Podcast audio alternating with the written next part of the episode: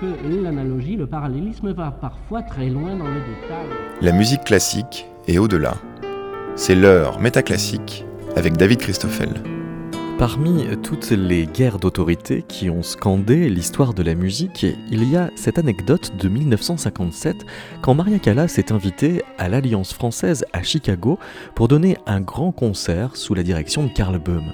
Au cours des répétitions, la diva se permet quelques remarques sur l'exécution de certains passages, à quoi le chef lui aurait répondu ⁇ Je suis un chef d'orchestre, pas un accompagnateur ⁇ comme si un accompagnateur était moins un musicien qu'un chef d'orchestre, comme s'il devait rester au second plan dans la hiérarchie des estimes musicales. Pourtant, quand le trésor de la langue française définit le verbe accompagner, la notion de second plan n'apparaît pas du tout. Accompagner, pour le dictionnaire, c'est se déplacer avec un être animé. Et pour montrer ô combien cela peut être important, le dictionnaire stipule que généralement l'idée de déplacement est précisée par une indication de but, Accompagner peut alors revenir à honorer une personne, servir de protecteur ou de guide, servir de compagnon ou encore rendre les hommages funèbres à un défunt. Bref, accompagner est toujours très important. Alors même si le pianiste Robert Sutherland est moins connu que Maria Callas, même si Gérard Joannet est beaucoup moins connu que celui qui l'accompagnait, Jacques Brel, nous avons rencontré un violoncelliste qui, après son prix au Conservatoire de Paris en 1960, n'a jamais cherché à être soliste. Paul Bouffil a développé une telle passion pour le quatuor à cordes qu'il a toujours préféré la musique de chambre, au point de renoncer au poste de violoncelliste solo qui lui était offert à la fin des années 60 à la création de l'Orchestre de Paris. Paul Bouffil nous a reçus dans son appartement de Levallois, dans l'immeuble même dans lequel a vécu, il y a 115 ans, le compositeur Maurice Ravel. Mais avant de donner la parole au violoncelliste, voici l'extrait d'une leçon donnée par son maître, André Navarra, à la télévision. c'est sur toutes les cordes la même chose. Et que le déplacement soit plus court ou plus long, c'est exactement pareil. Vous devez toujours préparer un déplacement. C'est-à-dire que vous partiez avec n'importe quel doigt. Si je pars par exemple avec le deuxième doigt, et je veux, je veux jouer un Ré, je fais la même chose. Je passe le pouce. Même si je veux jouer l'octave.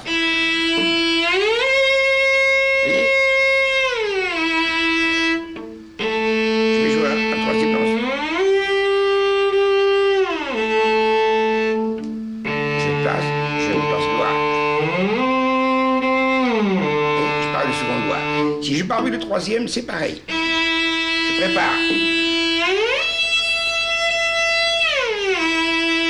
Je prépare.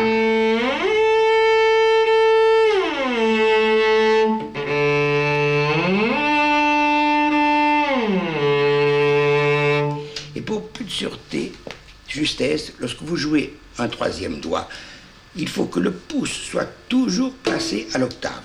Par exemple, je fais et j'ai l'octave. Si je joue un, deuxième doigt, j'ai l'octave au Ré. En quelque sorte, mon pouce et tout se trouve toujours, lorsque je me déplace, à l'octave du troisième doigt, quel que soit le doigt que j'ai à jouer. Est-ce que vous pouvez me dire alors, Paul Bouffil, dans quel état, en 1960, était la classe de violoncelle du Conservatoire de Paris lorsque vous receviez euh, l'enseignement d'André Navarra et que vous avez passé votre, votre prix? Écoutez, euh,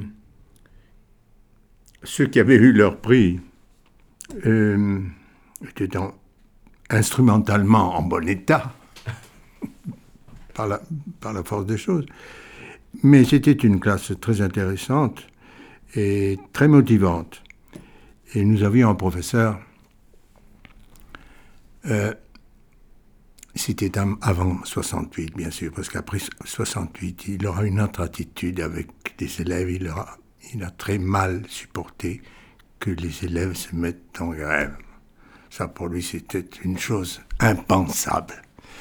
Donc euh, il était séduisant, euh, paternel, chaleureux, et parfois, euh, assez, il avait la dent dure, il disait les choses réellement. Voilà.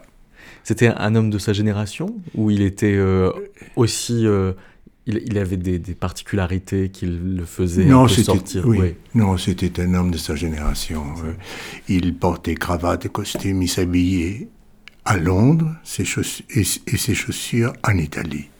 Il était toujours parfaitement habillé d'une élégance très soignée, un peu vieille, vieille France, un peu old-fashioned, un peu... Très, très bien mis, comme on disait sans doute à l'époque. Voilà, mais tous les professeurs que nous appelions maîtres, la majorité était, était bien habillés. Euh, Alors, ils portaient un parfum particulier. les filles de la classe ont beaucoup cherché l'origine, le nom de ce parfum. Et quand euh, ils prenaient par exemple un instrument, pour, pour donner un exemple, j'entrais dans ma chambre et je retrouvais L'odeur de Navarra sur le violoncelle. Ah, c'était amusant. Mais c'est une odeur que vous n'aimiez pas Pas du tout, ça ne me dérangeait pas, mais ah ça me rappelait le maître. Ça, hmm. me rappelait que c'était lui qui, qui, avait joué mon instrument. Voilà, c'est ça. Enfin, c'était.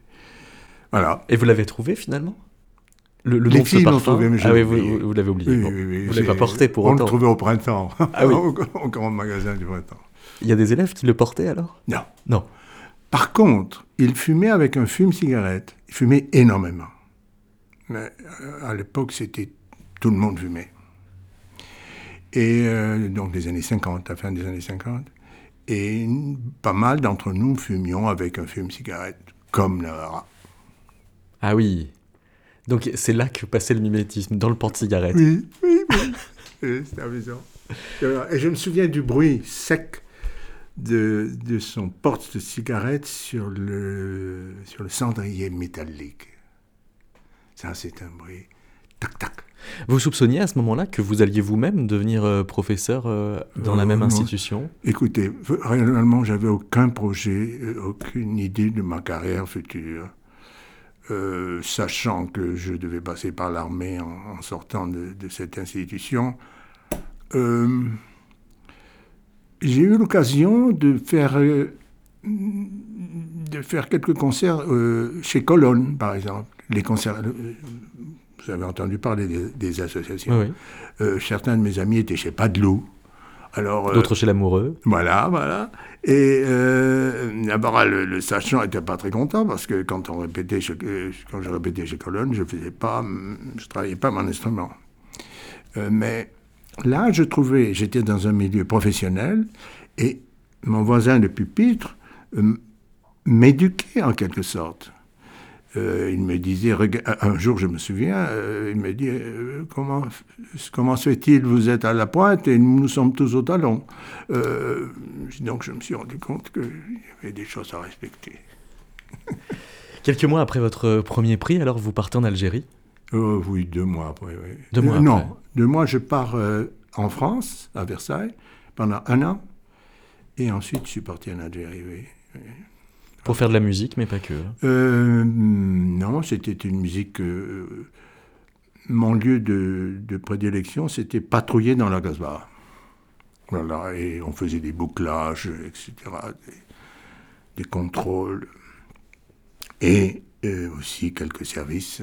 Il y avait une musique très importante. Il y avait plusieurs euh, euh, militaires d'origine différente, de différents régiments. Vous deviez avoir un peu moins de temps pour travailler votre instrument oh, Je n'y pensais pas beaucoup. Vous n'aviez pas peur de désapprendre un peu? Je crois pas. Sûrement. Sûrement, mais c'était pas, c'était pas mon angoisse euh, primordiale. primordiale. Je savais très bien que en rentrant,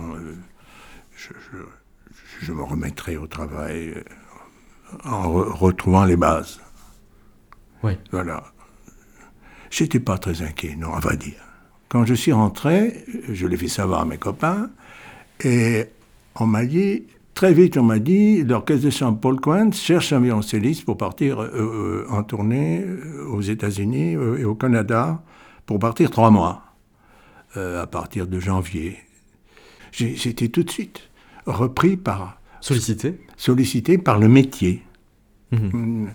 Donc euh, c'était l'époque où il y avait beaucoup d'orchestres de, de, chambres du type Munchinger, euh, ils sollicitaient euh, l'italien, comment s'appelait-il J'oublie ça, enfin, c'était très à la mode. On jouait les quatre saisons énormément. Enfin, on retrouvait ce, ce répertoire, concerto de Viotti, etc. Donc vous jouiez beaucoup et de tout Oui. Oui. oui. Mais je ne vous ai pas parlé de ma passion que j'ai découverte quand j'étais au conservatoire de Toulouse, d'où je suis issu. Euh, c'était le quatuor à cordes. Moi, et ça restera ma passion toute ma vie. Et c'est tout à fait par hasard. Euh, un camarade violoniste, plus âgé que moi, qui sera plus tard à l'Orchestre national de France, me dit Est-ce que tu veux faire un peu de quatuor le dimanche On lit Haydn, Mozart, etc. Mais, oui, moi je veux bien. J'étais complètement ouvert. Je n'avais pas une grande culture de, musicale à ce moment-là. On se, on se retrouvait chez lui le dimanche et on lisait. Lire, ça veut dire... euh, Déchiffrer. Voilà. Voilà, voilà. Euh, à, euh, se tromper, recommencer, me découvrir. Et je me suis découvert une, une vraie passion pour faire des basses, pour accompagner. Ah oui. Ah, j'ai adoré ça tout de suite. Vous aviez pas l'impression de contourner euh, le, la vocation de virtuosité, qui est un peu la vocation Non, par non, défaut non. de tout instrumentiste qui sort du Oh, conservatoire non, non, ne détrompez-vous. Tout, tout le monde, tout le monde n'a pas ce, ce, ce désir, hein, vous savez. Cette obsession. Oui, oui, cette obsession. Et donc, euh, tout le monde n'a pas ce- cette obsession. Donc, mais comme je, comme je vous l'ai dit, j'avais peu de, de culture musicale. Je découvrais tout ça. C'était tout un monde harmonique, rythmique, qui me convenait très bien. Je me suis toujours trouvé très bien dans la peau d'un accompagnant. Parce que accompagner, pour vous, ce n'est pas être retiré. Mais pas du tout. Oh, c'est très subtil. C'est très subtil. Il faut être présent sans déranger. Oui. Mais, euh, mais on a besoin de nous dans un quatuor. C'est le pilier. Euh, oui, c'est la base, c'est la, c'est la basse, c'est le socle de l'édifice sonore. Donc, euh, non, et puis, je me souviens, Navarra, beaucoup plus tard, quand je lui ai dit, je lui ai fait part de ma passion de, de faire partie d'un quatuor d'une façon sérieuse, son regard a changé sur moi. Il m'a dit, mais mon pauvre vieux, mais qu'est-ce que tu vas t'ennuyer aux répétitions? Mais moi, c'est ce que je préférais. C'est-à-dire que pour lui, c'était pas possible de s'épanouir en tant que violoncelliste dans Oui, un c'était quatuor. pas jouer du violon, c'est pas jou- pas de jouer de l'instrument, c'est pas, c'était, parce que lui, en a fait, il a fait partie du quatuor Crétley, et il était avec des instrumentistes plus âgés que lui. Et il m'a dit qu'il s'était toujours ennuyé aux répétitions, mais moi, c'est ce que je préférais. Je préférais mettre les choses en place, euh, trouver le son, le phrasé, le vibrato. C'est-à-dire la, la partie de recherche qu'il peut y avoir dans la répétition vous intéressait davantage que même les concerts? Oui, parce que on peut améliorer les choses, on peut chercher encore, on peut creuser encore, alors que le concert, ben, vous livrez, vous livrez euh, votre interprétation, euh, et puis voilà, et puis c'est après que vous pouvez dire, vous pouvez penser, euh, on aurait pu faire ceci, faire cela, mieux ou différent. Donc vous euh, fondez le quatuor Berned. Ah, je ne le fonde pas. vous le cofondez. Non, c'est Berned, oui. Ah, c'est Bernard. c'est- Le désir vient de chez lui. C'est lui qui vous demande. Oui, oui, qui me dit. euh, au départ, il voulait faire un trio, mais euh, le pianiste n'était pas très chaud, il, il avait d'autres envies. Donc, euh, on va monter un quatuor. Et ce fut fait en 64. Alors j'ai trouvé euh, un, un document euh, que peut-être euh, je vais vous faire entendre avant de vous dire de quoi il s'agit, à moins que je vous donne la date. On est le 5 décembre 1965.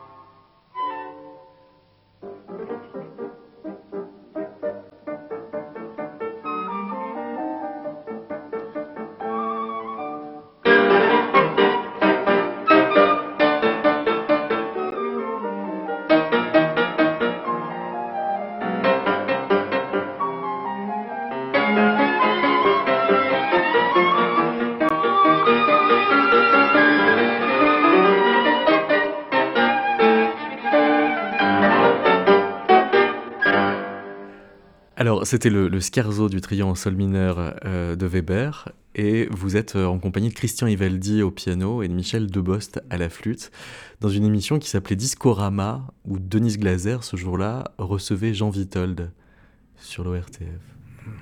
Aucun souvenir. Aucun souvenir. Vous vous, vous, vous, vous souveniez de l'œuvre? Oh, mais bien sûr. Vous vous souveniez de vos partenaires? Oui. Mais vous ne vous souveniez pas que c'était à la télé? Euh, non, pas du tout. Donc vous ne souveniez pas des, caméras autour. Non, non, non, non, non, non, ça par exemple. Alors, cet homme me touche beaucoup.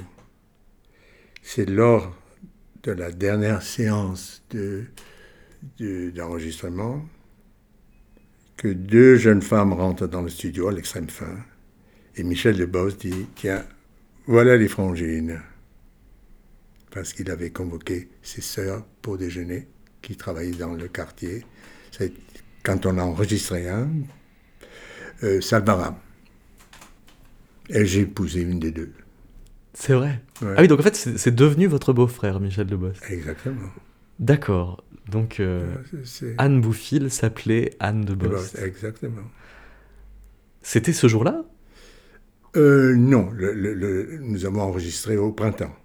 Ah oui, quelques mois avant la diffusion à la Oui, télé. Mais au printemps 65, on a eu le prix de l'Académie Charles Cros. Nous sommes rencontrés au printemps et nous sommes mariés en octobre. Cette année-là, donc. Cette année-là, voilà. Donc oui, c'est lié à cette œuvre, du coup. Ah, complètement. Vous ne pouviez pas me faire plaisir et m'émouvoir. Vous retournez à la radio quelques mois plus tard, dans une circonstance très très différente, euh, où vous enregistrez avec euh, euh, Jacques euh, Wiederker euh, une pièce pour... euh, et André Trio à la contrebasse, une pièce pour euh, trois cordes donc, euh, de Yves Prin, Ouais. dans le cadre des fictions radiophoniques de France Culture. Aucun souvenir. Alors, je vous ai retrouvé un, un extrait, je ne sais pas si vous allez reconnaître cette voix. Je ne me suis jamais fait d'illusions sur la manière dont les gens écoutent, même quand ils sont très attentifs, et combien se donne la peine de l'être? Oh, oh, je n'ai qu'à me rappeler ma jeunesse. J'avais tout le temps de la joie plein le cœur. Lorsque quelqu'un y versait une histoire affreuse, vous imaginez le mélange. Et la joie surnageait toujours. Forcément, elle était moi, tandis que l'histoire n'était pas à moi. Est-ce que cette voix vous dit quelque chose? Tout de suite, j'avais pensé à Sartre, mais c'est pas lui. Non, c'est une euh, voix de femme en C'est fait. une voix de femme, une fumeuse, vraisemblablement. Oui. C'est une euh, comédienne euh, qui dit un texte de Claude Aveline qui s'intitule L'entretien. Il, s'agit de Françoise Rosé. Ah oui, c'est un nom, oui. Oui. Et à la fin de l'émission, vous jouez, donc avec Jacques Wiederker et André Trio, cette œuvre d'Yves Prin.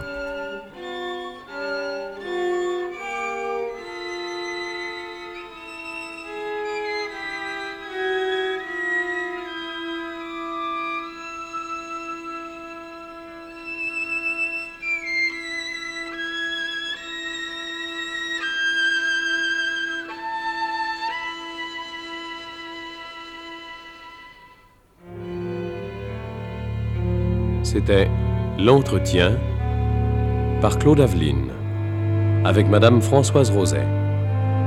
Musique originale d'Yves Brun, interprétée sous la direction de l'auteur par messieurs Georges Goua et Jean-Claude Drey, violon, Paul Bouffil et Jacques Wiederker, violoncelle, et André Trillon, contrebasse. Réalisation René Jantet. Chef opérateur du son Jean Jusforgue. Collaboration technique Yann Parentoen. Assistante Odile de Pontual.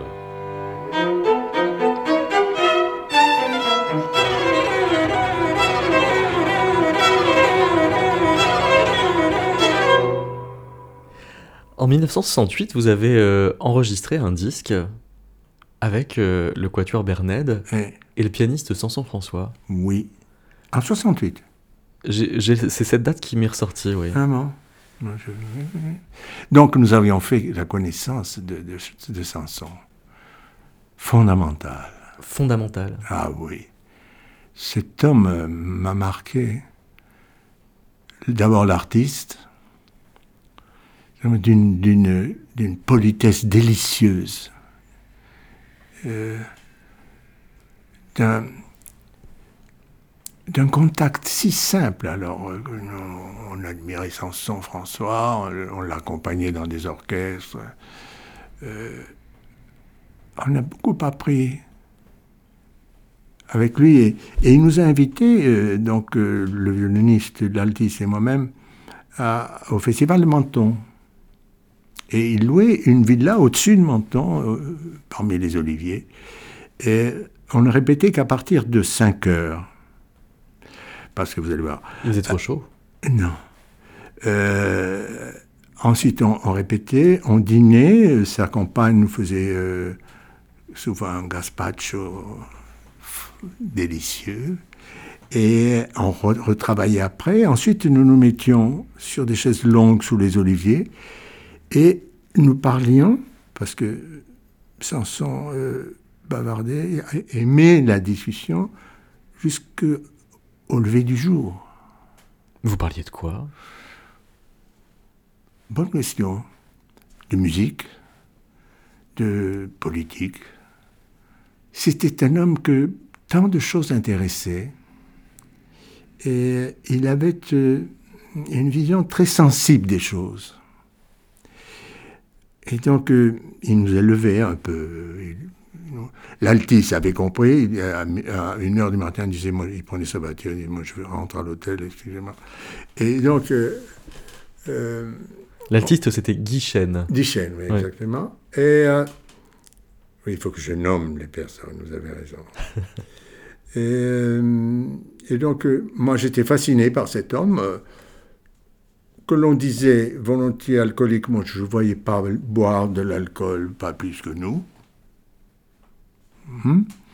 Et c'est pour ça qu'on répétait à 5 heures, parce qu'on se couchait à... Euh, il était 6 heures du matin, mais on descendait à l'hôtel, on se levait à 2 heures l'après-midi. Euh, enfin, vous voyez, on était complètement décalé, mais c'était la vie de Samson, il fallait se mettre à, à son rythme. Il vivait la nuit. Il vivait la nuit, bien sûr. Et je crois la nuit l'angoissait. Et donc, euh, il aimait bien être entouré. Quand vous dites qu'il était très poli, ça veut dire que c'était pas si facile de savoir ce qu'il pensait? Ah, hmm. non, non. C'est-à-dire, il, était. Quand on était son interlocuteur, on était quelqu'un. On, avait. Euh, euh, on, était une personne. Il s'adressait à une personne. Il avait le respect de, de ce que pouvait penser la personne qui, était devant, lui. Et, euh, euh, même s'il n'était pas d'accord. Mais il, marquait sa, différence d'une façon très polie, très gentille, très douce. C'était quelqu'un d'adorable. Adorable, sans ça. Musicalement parlant, c'était facile d'aller dans la même direction parce que il dégage un tel mystère que on, ne s'autorise pas à le pénétrer. Euh, alors, c'est une question très très très très complexe que vous me posez là. On a essayé de de, mettre nos, pieds dans ses chaussures, si vous voulez, euh, d'être avec lui, parce qu'il avait une façon d'interpréter il était souvent dans une sorte de roue-bateau qui était le sien. Et il fallait, il fallait le suivre, il fallait l'écouter, il fallait le comprendre. On n'était pas là pour le remettre en question. Donc vous étiez plus que jamais dans la position de l'accompagnement, sauf ah que quand euh, celui qui est accompagné est euh, dans une certaine agogique, ça, ça, pose un peu de trouble. Euh, non, écoutez, c'est un métier. Hein c'est un métier. Donc il faut, on fait ce que, pour le mieux, enfin on fait le, mieux possible. Et je me souviens quand France, euh, Sanson me disait Paul, j'aime bien quand vous grognez dans le grave. Donc vous grognez d'autant ah ben, plus. Oui, donc je grognais. Alors voilà un extrait du, de l'adagio du premier quatuor pour piano et cordes de Forêt. Vous écoutez Métaclassique, une émission de David Christoffel.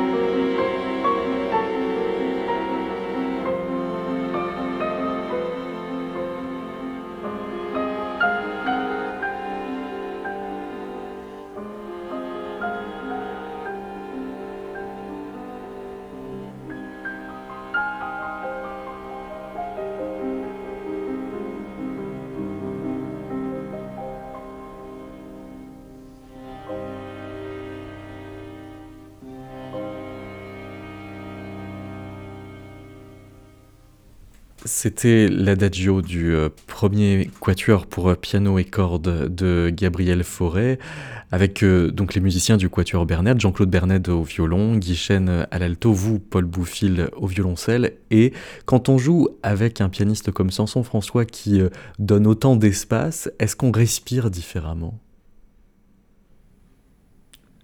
Fatalement, bien sûr, bien sûr en est-on conscient? C'est ça qui est, difficile. Comme je vous disais, euh, on voit cette espèce de sorte de roue-bateau, cette musique qui avance sans bousculer les choses, cette présence de, Samson sans, sans déranger. On a envie de. On, est là, quoi. On, a envie d'être avec lui. Il y a beaucoup de choses. Euh, beaucoup de sentiments qui nous traversent mais qu'on n'explicite pas. Et après, on pourrait le faire, mais à, quoi bon? Ah, Quand on décortique. Oui, à quoi bon, oui. Qui euh, était euh, Louis Rouquier? Ah, bonne question. Louis Rouquier était maire, je crois, communiste de Levallois de 19 à 39. De 19 à 39, d'accord. Voilà. Parce que cette rue ici s'appelait. Euh, Donc nous sommes rue Louis Rouquier à Levallois. Euh, oui, elle s'appelait. Euh, mon Dieu, j'ai oublié. Vous avez emménagé en quelle année? Il y a 15 ans, en, 2005. Et vous saviez que c'était donc l'adresse de, Maurice non, Pas du tout, pas du tout. Non. Non. Pourquoi sommes-nous venus, ma femme et moi, ici à Levallois? Parce que nos enfants avaient quitté la maison. Euh, nous habitions le 15e, nous avions de l'espace et, nous avions une fille qui habitait là et qui avait des enfants petits qui habitent euh, rue Rivet. Et euh, préparant notre vieillesse, donc nous sommes pas très loin, mais pas très près de, chez ma fille et de son mari et de sa famille. Maintenant, c'est à leur tour d'être tout seuls, maintenant, parce que leurs enfants sont grands. Euh, et, donc, euh, euh, moi, j'ai visité 26 appartements ici. Et celui-ci est le 26e. ma fille m'a dit, il faut que tu vois tout. Il faut que tu te fasses l'œil. Euh. Ma femme m'a abandonné après le cinquième. Elle m'a dit, tu te débrouilles. Et arrivant ici, on a, moi j'ai aimé la lumière, vous voyez, l'orientation est-ouest, nous avons le levant. Euh, j'adore le matin, moi. Je suis né très tôt le matin, et c'est peut-être ça. Et, euh, et, lors de la première réunion des, des copropriétaires, euh, on m'a demandé ma profession. J'ai dit, je suis musicien. Ah, ben, voilà, les Ravel habitaient ici au troisième. Cette expression m'est restée, les Ravel. C'est-à-dire le père, la mère, et, Édouard. Et, Édouard, donc le frère. Le frère, oui. Euh, et, Ravel était ici de 1904 à 1908, comme le dit. Il y a une plaque là. Il y a une plaque qui est toute récente. vous, avez même participé euh, à, bah son dépôt. Oui. Euh, il a composé donc l'heure espagnole ici. Oui, oui et Gaspard de la nuit. Et Gaspard de la nuit, c'est écrit sur la plaque. Oui, et ce qui n'est pas dit, je crois, c'est le quintet avec harpe qu'il a composé ici, ici, c'est-à-dire deux étages en dessous de là où nous, au troisième enregistrons. gauche en sortant de l'ascenseur. Et alors, j'ai vu un peu plus avant dans, la rue qu'il avait habité euh, bien plus longtemps dans les années qu'on suivit euh, la même rue. Oui, mais d'après Manuel Conero, le, président des Amis de Maurice Ravel, ces dates sont fausses. Mais c'est quand même la bonne adresse. Oui, c'est la bonne adresse. Comment se fait-il qu'il ait vécu à, deux adresses dans la euh, même rue? C'est-à-dire que lorsqu'il venait ici à Levallois, voir son frère. Son frère, cet immeuble-là, euh, avant, il y avait une, petite industrie dans laquelle travaillaient le père et le frère de Ravel, qui étaient des ingénieurs euh, automobilistes, mhm. automobiles. Et, comment Ici, c'est une ville de, de cocher. Ensuite, ça a été l'automobile. Et c'était le début du XXe siècle. Et tout, tous les ingénieurs étaient fascinés par les transformations ou les améliorations à faire sur les voitures. Et quand il venait voir son frère, qui habitera un peu plus loin là-bas, où il y a la plaque, euh, il, il logeait là. Voilà, c'est tout. Oui, il ne faisait que euh, des, des visites. Des euh, visites, cette- Vous avez joué l'un des, on peut pas dire ennemi, mais peut-être rival, puisqu'il n'a pas toujours été tendre avec lui, de, de Ravel, qui est Édouard Lalo. Vous avez enregistré ces trios. Oui, euh, bah, c'était surtout son frère, qui était qui Pierre, qui était critique musical. et Pierre Lalo, oui. Oui, Pierre Lalo, et qui était très dur envers- Ravel. Oui, Oui, c'est vrai. Vous l'avez enregistré en 2001 Oui, oui, oui, oui. oui, oui. avec euh, Jean-Noël Mollard et Irakli euh, Euh, Avaliani. voilà. Vous voulez l'écouter? Écoutons-le. s'il On vous entend très très bien au- dans le début du premier mouvement du premier trio. vous, vous- Ah vous commencez. Oui, ah, je vous dirai pas.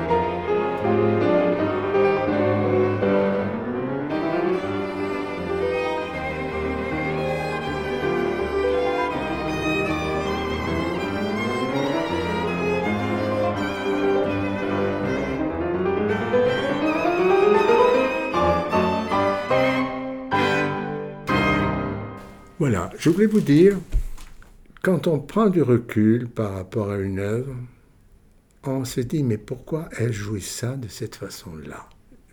Quand je la chante, je ne joue plus de violoncelle maintenant, mais quand je la chante en moi, d'abord je la je la chante différemment, plus allant. Quand j'entends ça, je me dis, je me traîne, c'est pas bien, j'aurais dû.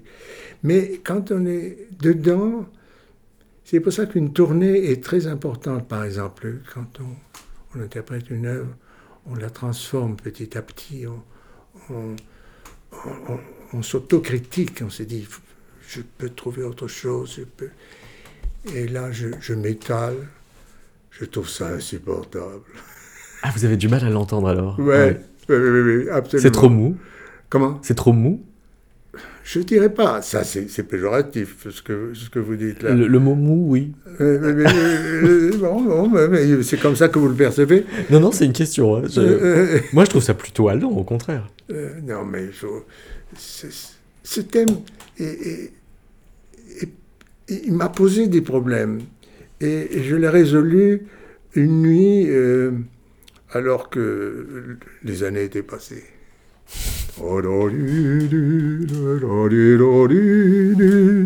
Parce que là, c'est vous qui avez la main. Hein. Oui, oui, bien sûr. Je le, je le ferai différemment maintenant. Trop tard. Ça peut arriver qu'on n'aime pas ce qui est écrit Oui. Mais c'est notre métier. Et il faut bien le faire. Mais on oublie vite. il y a des œuvres. C'est un mauvais moment à passer. Oui, mais écoutez, euh, les, personnes euh, s'imaginent que euh, nous sommes tout le temps dans la passion et dans l'éblouissement. Euh, nous sommes parfois dans l'ennui. Mais c'est un métier. C'est le côté métier. On est rétribué pour ça. Proportionnellement, c'est arrivé beaucoup? Non, je pense pas. Mais il y a, lorsque j'étais à l'orchestre, les premières secondes avec un chef inconnu, on, savait vite euh, si ça allait être bien ou, si c'était une série qui allait être ennuyeuse. Bon, comme je dis, c'est notre métier. Si le chef n'est pas bon, il faut, faut qu'on soit meilleur que lui. Concernant la création de l'Orchestre de Paris. Oui, c'était en 68. Ah oui, en 68. Avec Munch. Oui. Et euh, j'étais à l'orchestre de la Société du Conservatoire. J'étais dans le pupitre. D'accord, donc c'était justement euh, la Société des concerts du Conservatoire qui, devait qui allait devenir l'Orchestre de Paris. Voilà, qui allait devenir l'Orchestre de Paris. Et euh, on appelait ça à ce moment-là l'orchestre de prestige. Mais certains utilisaient ce terme avec un certain humour, surtout les musiciens de l'opéra. Les musiciens de l'opéra n'ont pas cru un seul instant à, la durabilité de cet orchestre. De l'orchestre de Paris Oui, ah très étonnant. Très étonnant parce que, je ne sais pas, il, se gossait, il dit mais ça ne marchera jamais. Mais parce que c'était un orchestre rival Oui, qui allait devenir, évidemment. Et vous, ça ça euh, vous intéressait pas Alors, je vais vous raconter le cheminement. J'étais, j'avais déjà une... goûté au quatuor, sérieusement. Bah depuis 3-4 ans, facile. Voilà. Et, euh, mais j'étais dans le pupitre de la société et c'était au festival d'Aix-en-Provence, euh, je me souviens, c'était à la poste, le chef, le, le, personnel de la société m'aborde et me dit il va y avoir des, des auditions à la rentrée. Euh, euh, on compte sur toi pour que tu te présentes. Bon, j'ai dit, je me présenterai. Et effectivement, je me suis présenté. Euh, il y avait des auditions. On a auditionné beaucoup de gens devant Munch, et puis euh, Georges Tessier qui était là, et d'autres personnalités.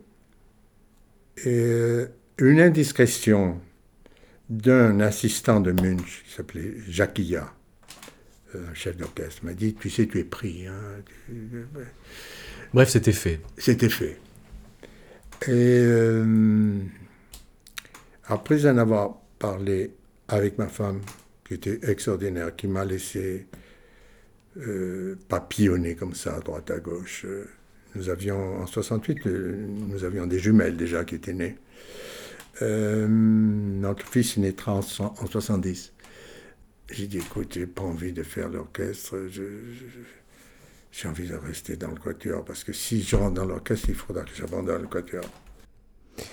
Il vous est arrivé de jouer à deux Par exemple, euh, une sonate euh, pour violoncelle et piano d'Onegger, qui donne une euh, partie très belle donc au violoncelle.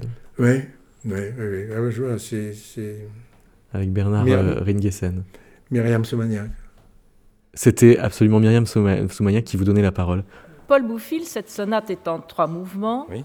Euh, et nous avons trouvé ensemble que le ton est assez différent entre les deux premiers mouvements et le dernier. Oui, c'est exact. Il y a une cassure un peu dans cette œuvre qui est en trois mouvements, où les deux premiers sont très lyriques et très mélodiques, et utilisent beaucoup euh, ce que les violoncellistes, en tout cas dans le début de chaque mouvement, utilisent le grave. les violoncellistes, nous aimons beaucoup euh, cette tessiture-là. Oui, le, côté chantant, le beau chant du violoncelle. C'est vrai. Et ça, évidemment, euh, Honegger, là, en, en Il utilisé.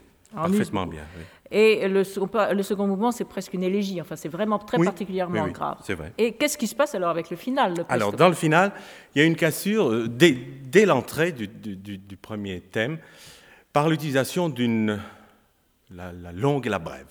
Ça, tout de suite, on sent qu'il y a euh, quelque chose de nouveau, qu'il va se passer quelque chose d'autre. Vous reconnaissez pas votre voix, Paul Bouffier? Non. Même pas votre ton? Euh, Je vais voir le trac. Ah oui. Plus de parler que de jouer Oui. Le, le parler viendra plus tard. L'aisance, je vous parais pas trop. Non, ça va. je suis assez J'ai fait du théâtre après. Après euh, Quand je suis venu, devenu retraité. C'est important de donner la parole aux interprètes à la radio? Oui, et je trouve que les, les jeunes de, notre de, de, cette génération actuelle sont particulièrement bien brillants. Beaucoup. Lorsque j'écoute certains pianistes, parlent de leur, euh, des œuvres, ils parlent de leur, leur piano. Ils, parlent, et ils en parlent savamment. Nous, nous n'étions pas, nous, nous n'étions pas euh, habitués à à nous, euh, comment dirais-je, à nous justifier, hmm. si je peux employer cette expression. Nos maîtres non plus étaient peu interviewés dans l'époque. Le seul, c'était Tortelier. Le seul qui, euh, le seul qui, qui, s'exprimait. Euh, oui, était interviewé. Volontiers. Et puis il s'exprimait volontiers. Et il aimait ça. Ah, il aimait ça. Et, et, le seul qui est même organisé un cours hors les murs du conservatoire, avec, euh, sur les sonates de Beethoven, avec un, piano, un pianiste italien qui s'appelle Lorenzi. Euh, et il y avait un, de ses élèves qui jouait, il faisait des commentaires en public sur l'œuvre et sur la manière dont euh, l'élève jouait, et c'était passionnant. Et, Tortelier était un orateur né. Mais vous, vous avez euh, toujours voulu euh, enseigner Non? C'est venu. Non, euh, c'est la vie. Qui a fait Qui a fait. à ce moment-là, je parle des années 60. On gagnait pas on gagnait sa vie, mais... mais pas suffisamment en tant que musicien. Pas suffisamment en tant que musicien. quartettiste, c'est un cachet divisé par quatre et les répétitions, comme euh, un, autre second violon du quatuor plus tard disait, mais ce sont, des répétitions gratuites. Il, mettait, il écrivait sur son carnet, quand on prenait les, dates, RG. Je dis, mais pourquoi tu mets RG Mais quoi? Répétition gratuite? Ça m'a beaucoup amusé. Eh bien, oui, oui j'étais naïf. J'avais pas pensé ça comme ça. Ah, vous ne l'aviez pas envisagé Ah, pas du tout. C'est une répétition gratuite, mais ces répétitions sont nécessaires.